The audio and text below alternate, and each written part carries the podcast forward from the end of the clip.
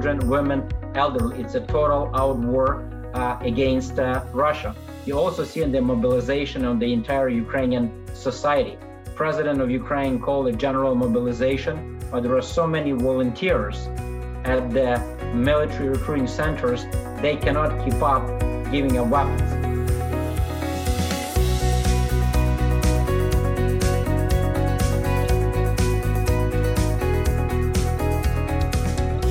Another edition of Blue Skies Political Podcast. My name is Erin O'Toole, the Member of Parliament for Durham, and Blue Skies has been on a little bit of a hiatus. This was a podcast that I started a few years ago to bring a high level discussion on important issues facing Canada, facing the world, by bringing on some important guests and covering topics in a new way in my role as Member of Parliament. I've had a few roles in the few years since we started the Blue Skies, but the events of the last month in Ukraine has gripped our country. There are 1.4 million Canadians who have Ukrainian ancestry. Ukrainians were some of the earliest settlers in Western Canada. They've built our country in Durham region, which I'm proud to represent. Oshawa is one of the old, oldest homes of the Ukrainian community. Mike Starr, a mayor of Oshawa and the first cabinet minister of Ukrainian background from the Durham region, conservative, by the way.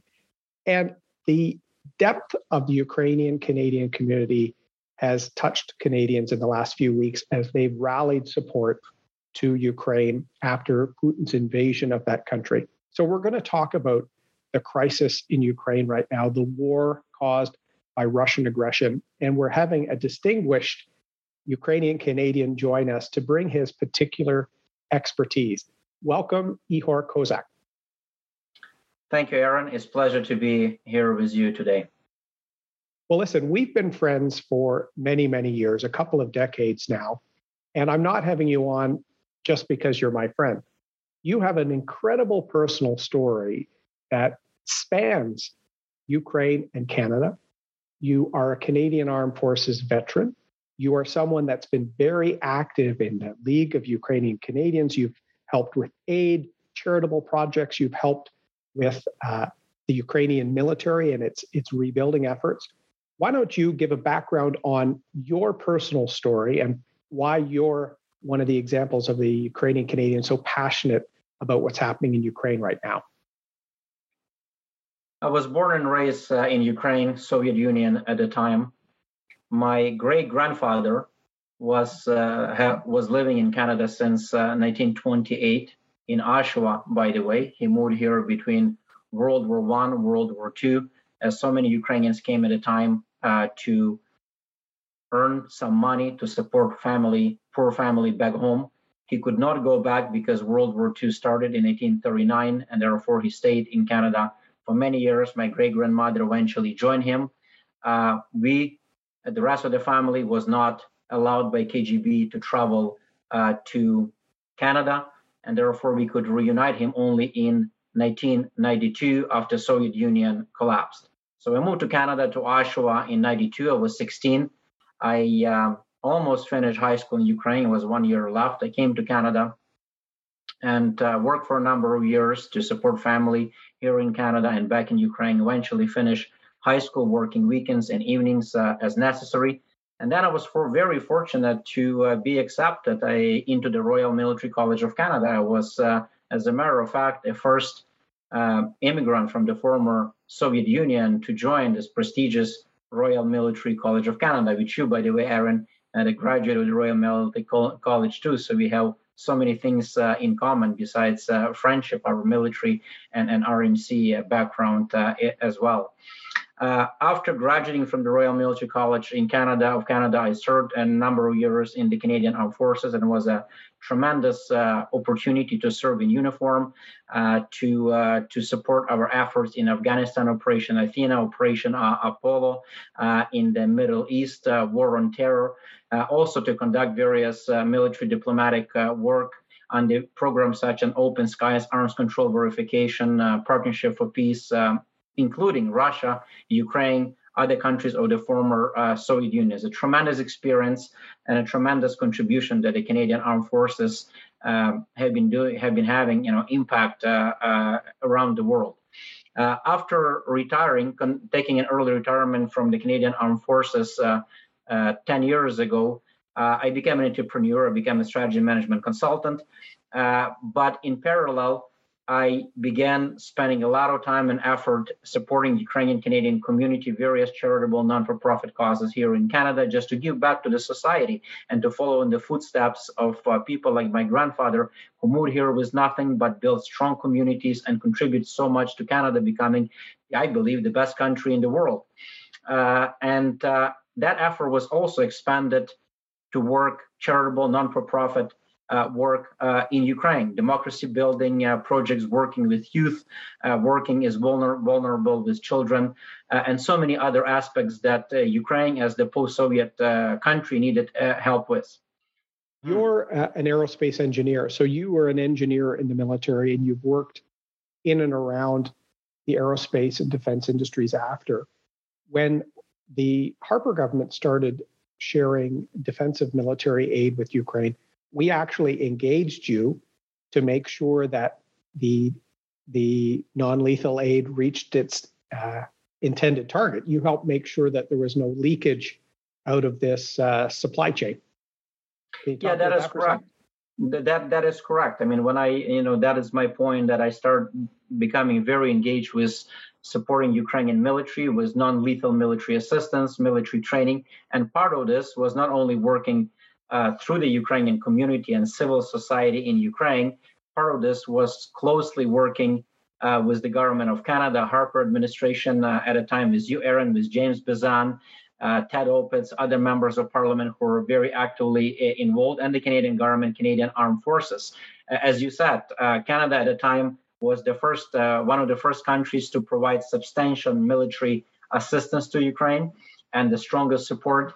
And we needed to ensure that our um, Canadian tax dollars were well spent, that our military equipment, which we took away from uh, women and men in uniform, would be delivered to the appropriate people, military units in Ukraine. So I also did a trip, as a matter of a couple of trips to, to Ukraine to ensure that that delivery took place. And uh, it certainly did. And it was very well appreciated by uh, by Ukrainian uh, forces. I also closely work with various think tanks, uh, media, uh, activists, uh, experts uh, in Washington. Uh, D.C. had many opportunities to spend time with members of Congress, testified in the U.S. Senate, and also in the White House um, with State Department, work in Europe, in Brussels, with NATO, with European Union members throughout the world, just to bring the message to the world that what's going in Ukraine is not only horrible because civilians are uh, suffering, but it's extremely dangerous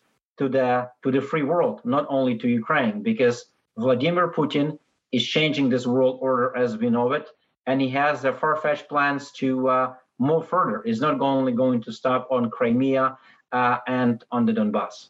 Yeah, well, listen, and you you've testified before our parliament, and looking back at that testimony now, that committee your warnings uh, were were were very uh, predictive of what's going on. Let's let's before we get into the history a little bit more. Why don't you give us an update on the ground?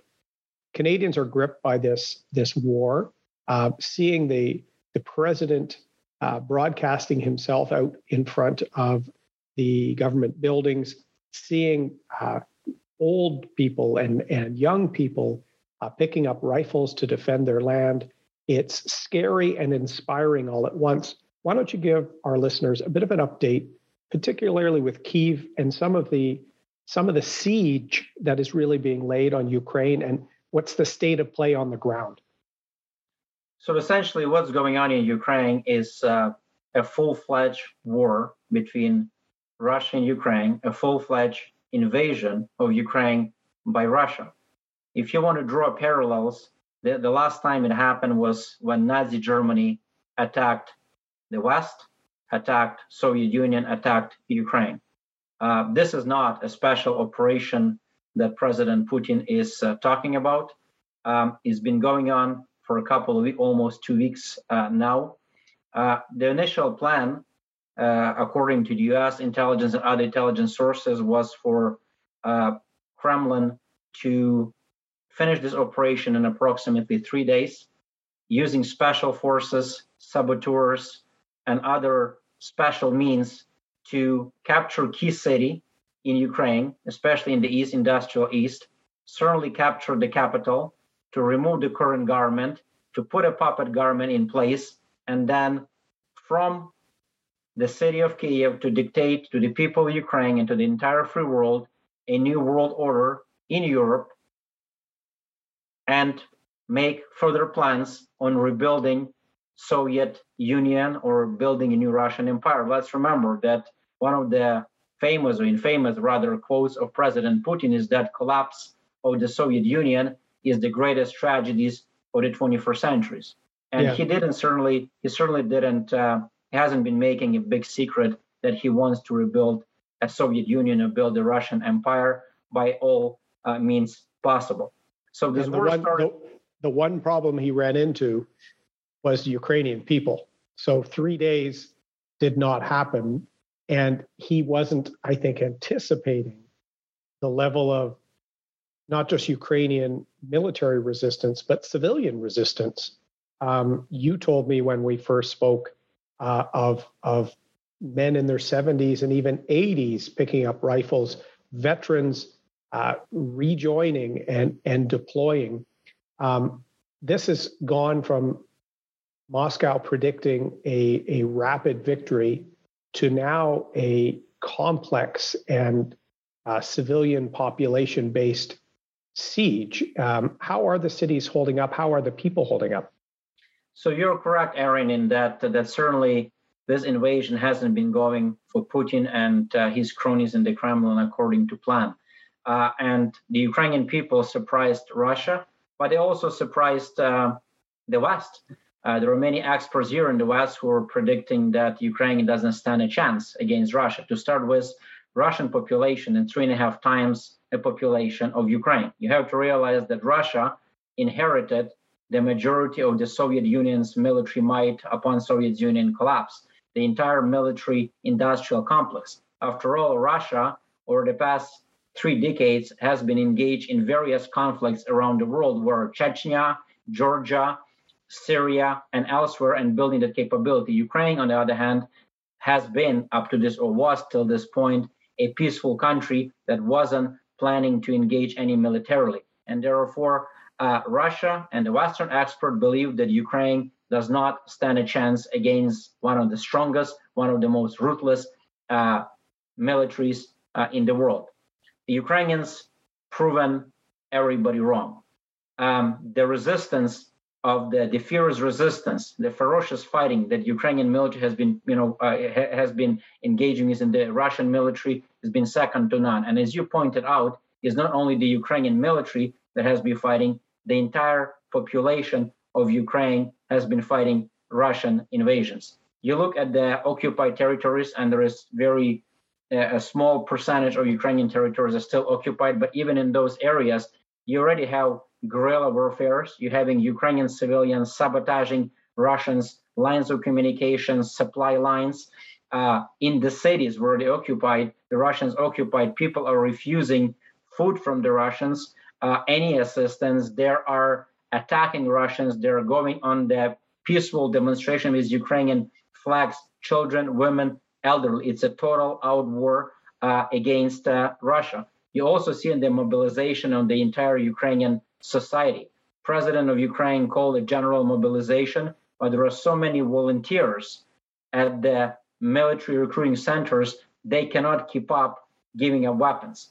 If you also look, for example, everybody talks here in Western media about approximately million and a half um, Ukrainian people who fled Ukraine so far, the refugees into Poland, primarily women, children, elderly, ill people. But rarely anybody talks that at the same time as a million and a half of those vulnerable people left Ukraine, more than 150,000 young men, mostly, returned to Ukraine as volunteers to fight in Ukraine and to join the resistance uh, against Russia. This is something that Russians certainly did not expect. I also have to say that another reason why Ukrainians have been so successful is because over the past eight years, they their military become such so much more stronger, so much more professional, and to a large extent, thanks to the training that has been provided to Ukrainians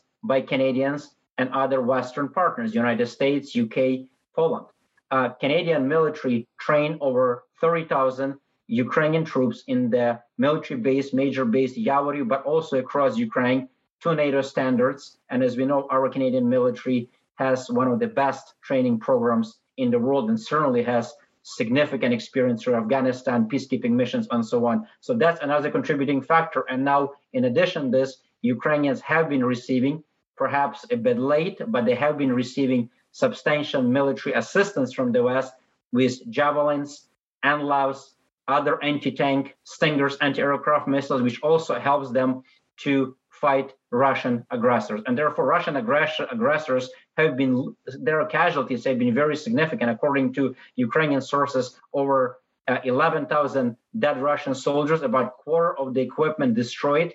Putin moved in so far all the troops he had on the Ukrainian border before invasion, and he barely made any advances. The, the resiliency of the Ukrainian people is inspiring. And I, I remember one of the updates you gave me one of your best friends from the Royal Military College led the training mission for a time in, in Western Ukraine. So we both have known some of the amazing Canadian Armed Forces members that have that have been there.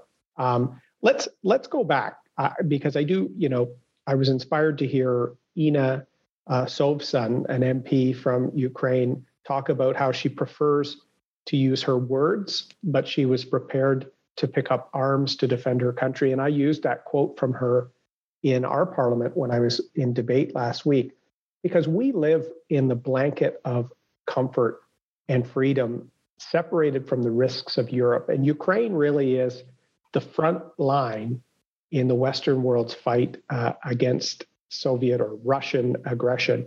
Let's talk about the complacency that has set in with NATO, with the West. I've called it Putin's creeping barrage of aggression. The West has been like that frog in a pot of boiling water. We didn't know we were being boiled by Putin until it was too late. And so, going back to the Orange Revolution of 2004, right through to uh, 2014 in, in Crimea and Donbass, it really has been a prolonged attempt to control Ukraine to destabilize and to keep it in the sphere of Russian influence. Um, has this lulled the West into a sense of complacency, thinking Putin would not actually go as far as he did because we've we've given him all of these baby steps, Malaysian Air 17, multiple cyber attacks. Has that complacency led to the invasion taking place in your view? Absolutely. Uh, we certainly in the West decided to ignore, uh, our leadership decided to ignore all the signs. If you look at retrospect over the past couple of decades, uh, all the intelligence uh, was there, all the signs were there, the right experts were saying all the right things. And, you know, being personally involved, we're in Washington, Brussels, in Ottawa, I know for a fact that governments, legislatures being provided with plenty of information to show how dangerous Russia is. But pretty much everybody chose to ignore this because it was comfortable.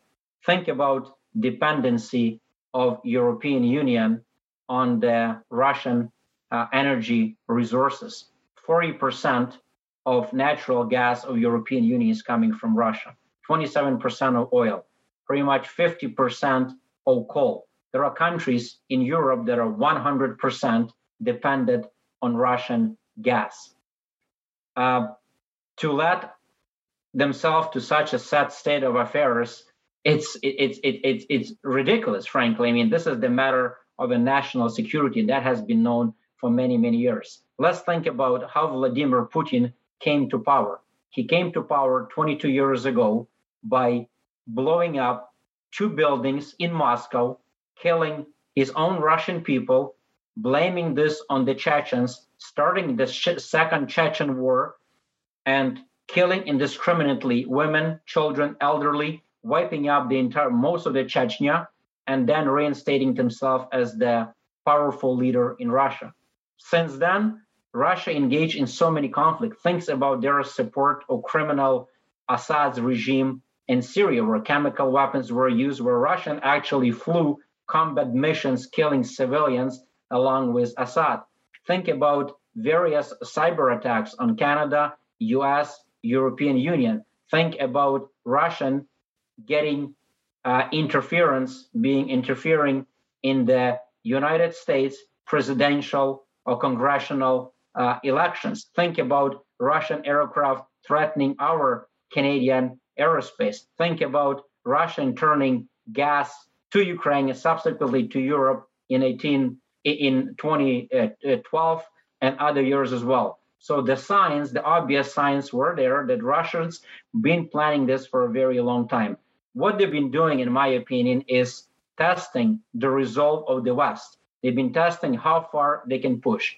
Putin is the bully, and he know, and you know, dealing with the bully, that the weaker you are, or at least the weaker you come across, the further the bully is going to push. So I believe it is our own fault, fault our own leadership that we were so short-sighted. We were hoping for good, positive uh, relations with Russia, but when the other side is not willing to play by the same rules as we are, when the other side is willing to engage in criminal activities, is willing to sabotage, willing to kill its own people, sooner or later is going to come to situation like we have uh, in Ukraine. In 2014, yeah. Russia's engaged Ukraine in the militaristic way, occupied part of the sovereign country against Budapest Memorandum and various other international uh, agreements, and yet not much was done by Russia. There were some half measures to stop Putin. So Putin and his criminal regime,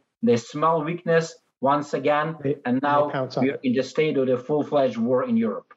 Yeah, and for our listeners, the Budapest Memorandum is a good case in point when the Soviet Union broke up, as you said, Russia had most of the military equipment and capacity, but Ukraine had incredible uh, uh, nuclear stockpile pile of third weapons. largest in the world after Russia and United States, third largest in the world.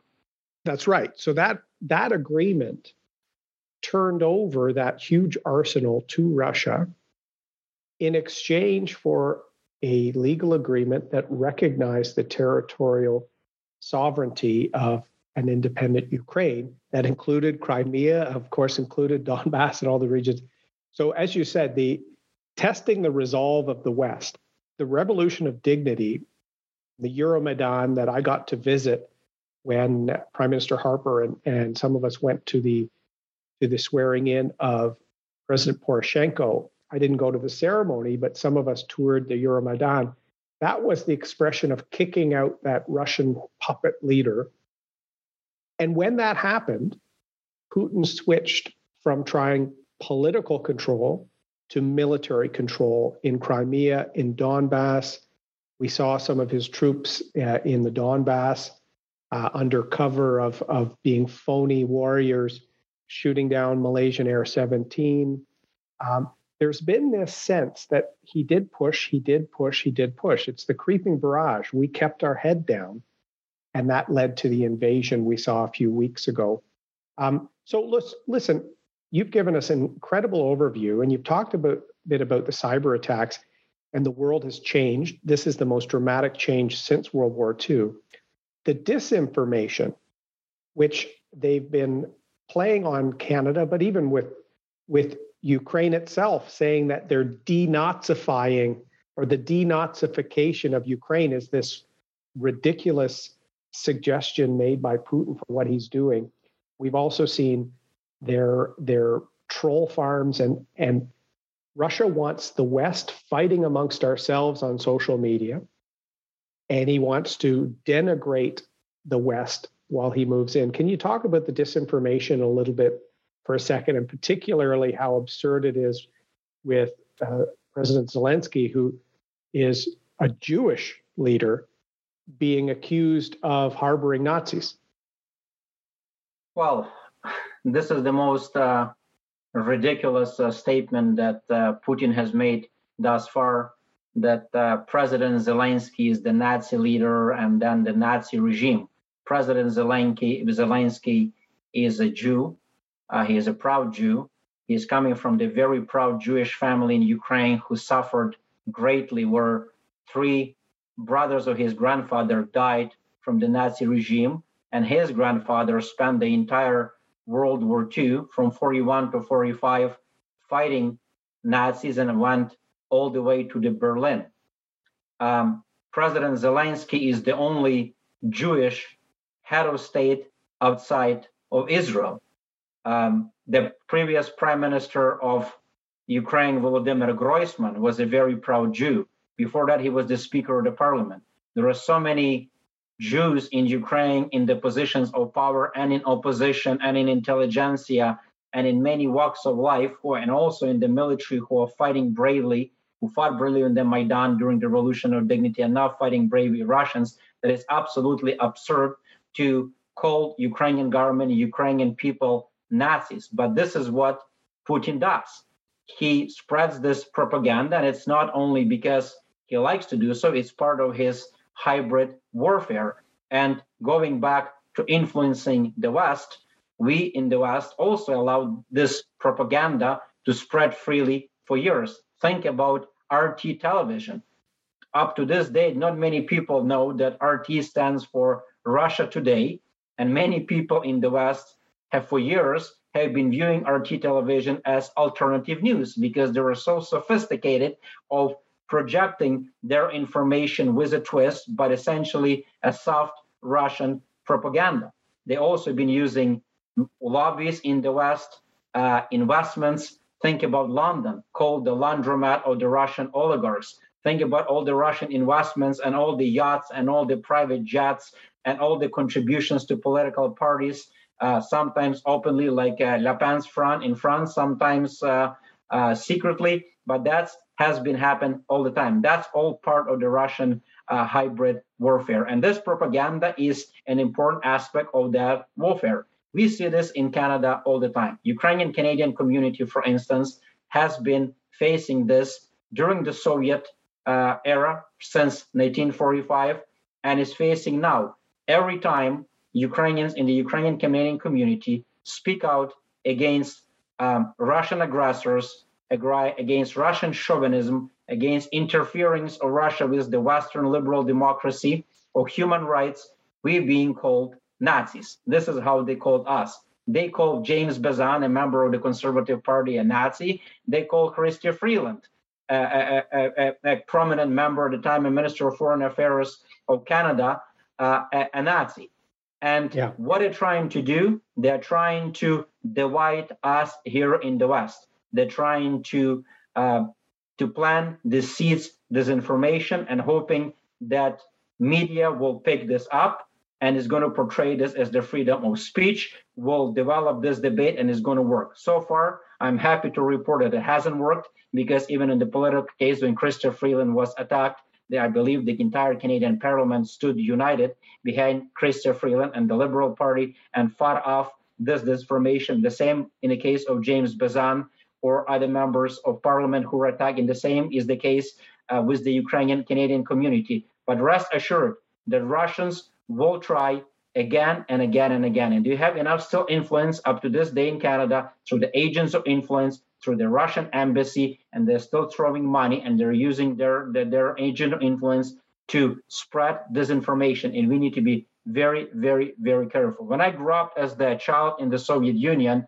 Russian or Soviet at the time propaganda was so primitive that even as the child, I knew that they were lying on TV and I was wasn't willing to listen to that propaganda on TV or in school. Now, however, it is so sophisticated. They're using Western technologies. They're using our own democracy and the, the freedom of speech and our own institutions and often businesses and lobbyists against us. And therefore, we need to be very, very careful not to fall for this Russian propaganda they're beating us uh, with the very liberties that our countries are founded upon. They're using and perverting against us. Another reason why people should be very wary about anything they see on Twitter or on social media.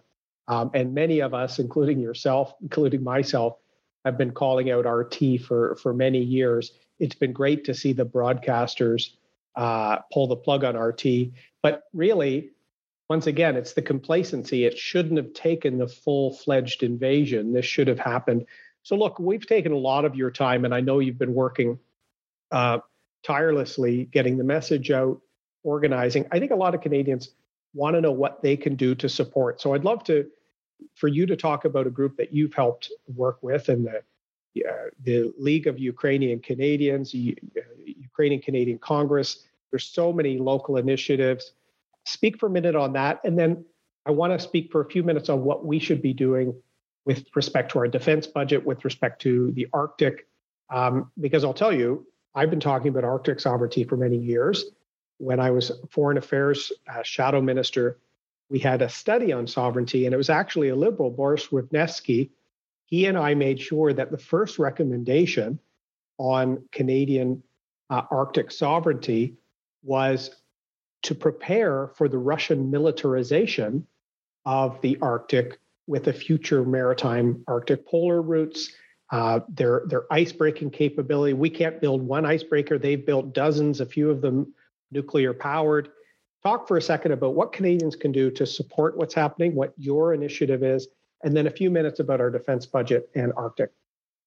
Well, first of all, I, I have to say that I'm just amazed with the positive response of people in Canada, right across Canada, and how they're reactive to support people Ukraine, the government Ukraine on this fight, because clearly this fight is not only uh, for the survival of Ukraine as the state for Ukrainian people, but is the fight for democracy, for freedom, for the world order as we know it, for stability of Europe and the free world, and for our Canadian values, for freedom, democracy, human rights, rule of law, for the better future for our children.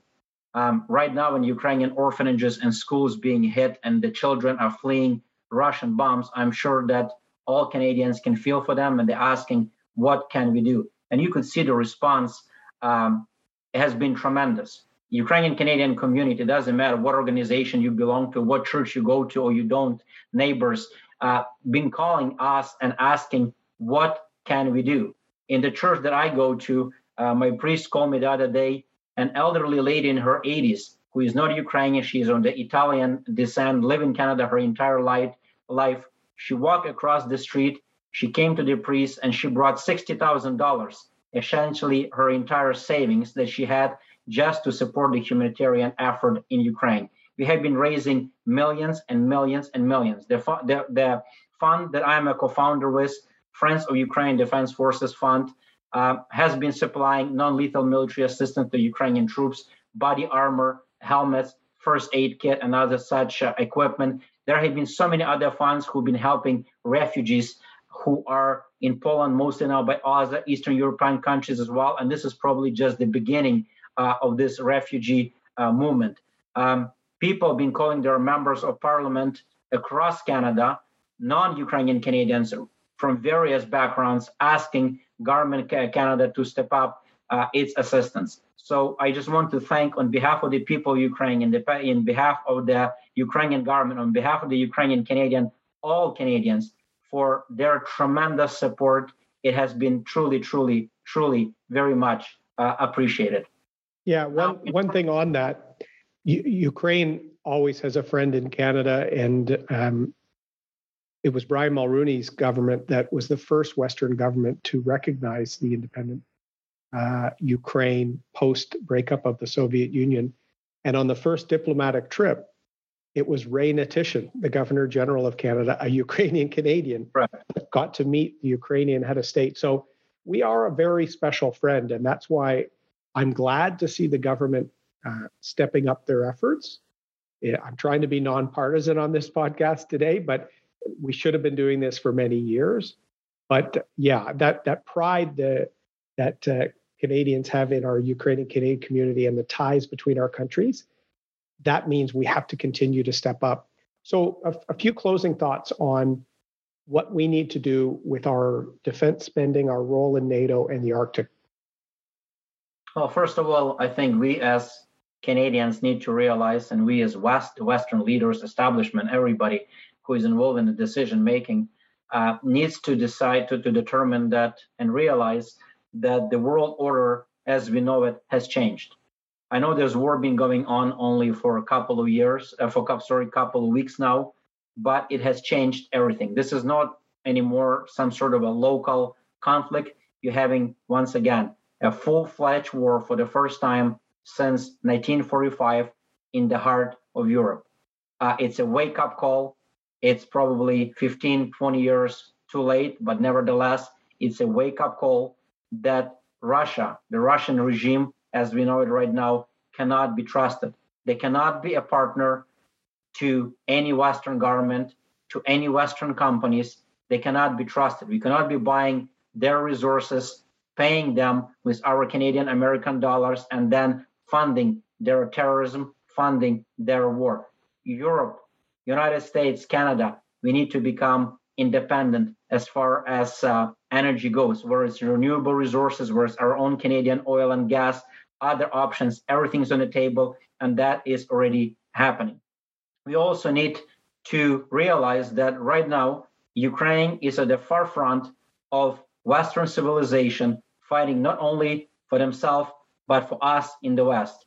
Because as many experts have said to date, and I have been saying all along, Putin will not stop on Ukraine unless he stopped. And therefore, we need to support Ukraine with everything we got. President of Ukraine have been asking for a no-fly zone. President of Ukraine have been asking for aircraft. The aircraft that are sitting right now in Poland, MiG-29, the Ukrainian pilots know how to fly and haven't been given to Ukraine yet. President Ukraine have been asking of the sophisticated uh, anti-air defense system that haven't been provided yet. They're being shipped to Poland, but there is no use for them in Poland. Some Western experts have been saying that might escalate. I find this uh, notion ridiculous because yesterday the Pentagon reported in the US Congress that today they provided seven, over 17,000 Javelin, Stingers, and other missiles. So if that didn't escalate, I don't think a few sophisticated uh, anti-air system will escalate the war further, but it will definitely help Ukraine to bring down Russian missiles, aircraft that are indiscriminately bombing civilian targets. We need to support Ukraine with everything we got because that's all we have right now standing between us and the Russian aggression, and because it's the right thing to do, and because we have a moral obligation. You, Erin, mentioned the Budapest Memorandum. Let me expand, expand on this. When Ukraine gave up the third largest nuclear arsenal uh, of uh, nuclear weapons in the early 90s, it was given guarantees by United States, United Kingdom, France, Russia, China for its sovereignty and integrity of its territory. If we do not honor this, United States being is and UK and other NATO countries with Canada's support, we're not signatory, but we are a NATO member and we have a say. What kind of message are we sending to North Korea, to Iran, to other present and future rogue states around the world. The message is simple that any agreement with us is not worth the paper it is written on, and then we do not have a backbone. This is a very dangerous situation. So my advice has been almost every day on the calls with Washington, Brussels, Ottawa, and on TV. Let's be steadfast. Let's be realistic. Let's realize we have a new world order now, and let's support Ukraine with everything we got before it's too late. Yes, the prices of gas might go by 30, 40, 50 cents up. Yes, it might not be convenient for us or Germans or Americans for a few months, but let's think what we have here at stakes. We don't want to have a major catastrophe in the heart of Europe, where it's a humanitarian catastrophe with millions of dead people, whereas another Chernobyl here, which would be worse because the station that was just attacked two days ago, if it was explode, it would be a nuclear disaster 10 times worse approximately than Chernobyl. We don't want to have Russian troops in the NATO states, and we don't want to have the World War III. Putin is the bully. He needs to be stopped, and he will not stop until we stop him. Thank you. No, well said. And and I guess for me to put a final point on that, it means Canada finally has to get our plan to take our NATO commitments seriously. Uh, the NATO alliance Canada is a smaller member, but we're a founding member. In many ways, we're the bridge between North America and Europe, and we have to start playing that role. You said the the aggression of Putin won't stop in Ukraine. Canadians may forget we border Russia in our Arctic. And so we have to take Arctic sovereignty seriously as well. And these will take long term, consistent spending commitments to make sure we give our men and women the equipment they need, including fighter aircraft that are interoperable, including in the Arctic, uh, including long term expression of our presence in the North. And uh, with the Rangers and, and Inuit and First Nation people, we have the ability to, to really make sure that our Arctic remains Canadian and not at risk of Russian aggression. And finally, I've met with groups in Quebec and in Nova Scotia with plans for liquefied natural gas sites that German markets are interested in. Uh, Europe desperately wants to remove this, this hold Putin has over them uh, from an energy front. But we've seen consistently the Trudeau government against using Canadian resources. Nothing shows that ESG, the high ethical, socially responsible, highly governed ESG resources, better than this crisis. We should be displacing Russian energy around the world. We should be providing stable, democratically sourced energy to Europe uh, to isolate and remove reliance on Russia. So, listen, Ihor, any final thoughts. Um, uh, you know, all Canadians, our thoughts are with Ukraine, Ukrainian people. Uh, thank you for your work as a as a great Canadian, a, a veteran, a, a, father, a volunteer. Um, you know, we're thanking you for keeping these lines of communication open and and helping Ukraine. Well, thank you for having me, Erin. Uh, thank you to uh, Government of Canada, Parliament of Canada, uh, to the Canadian Armed Forces. Thank you to all Canadians for everything what they do for Ukraine and what they do for Canada. Because as you said, it's a very interconnected world. We just talked about this, and these are my final thoughts that yes, it took us a long time to get to this point, but extraordinary times call for extraordinary measures for true leadership, for evaluation of what we have been doing to this and what we need to do into the future we don't know how this conflict will end, but chances are it might drag on for some time. It might also drag other countries to this conflict. We're already seeing that China, for example, is preparing to invest into Russian Gazprom and is also making other moves, thinking perhaps about taking over Taiwan and other dangerous moves that can bring even more escalation. As you said, we need to start finally making serious investments into our Canadian armed forces, into our national security, and we need to get even closer with our NATO and non-NATO uh, partners uh, as well. We let Putin get away with crime for too long. This is a defining moment for us as the Western civilization, as the liberal democracy, as a humankind.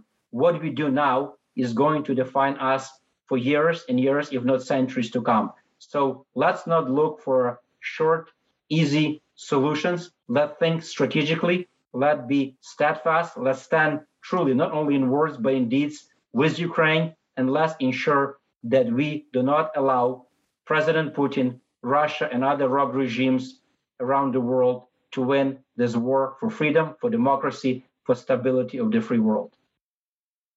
Well, well said. And I think this has shaken the West out of its complacency, a complacency uh, in place since the Orange Revolution, certainly since the Revolution of Dignity. And we have to now call out Putin's uh, aggression for what it is. So the hope is the complacency is over. We now need to stand with Ukraine. We need to give the equipment and support needed. We have to fund our military better, defend our Arctic, and make sure that Canada has an interest based foreign policy based on our economic our trade, our diplomatic interests, but also our values. And this really is a, a struggle between uh, the democratic West and the authoritative kleptocrat regimes that will never respect the rule of law, never respect uh, peace, security, human rights. So it really is existential. So, look, Ihor, thank you. And thank you for all you're doing. Give my best to Lada and to the community and to everyone you're speaking with. And thank you for tuning in to a return to the Blue Skies political podcast. I'm Erin O'Toole, Member of Parliament for Durham. It has been a podcast on hiatus, as I had a job as leader of the opposition, leader of the Conservative Party, candidate in a leadership race, all taking place throughout a pandemic. But the goal of this podcast was to have respectful, serious, and informed discussions on issues facing Canada, issues facing the world.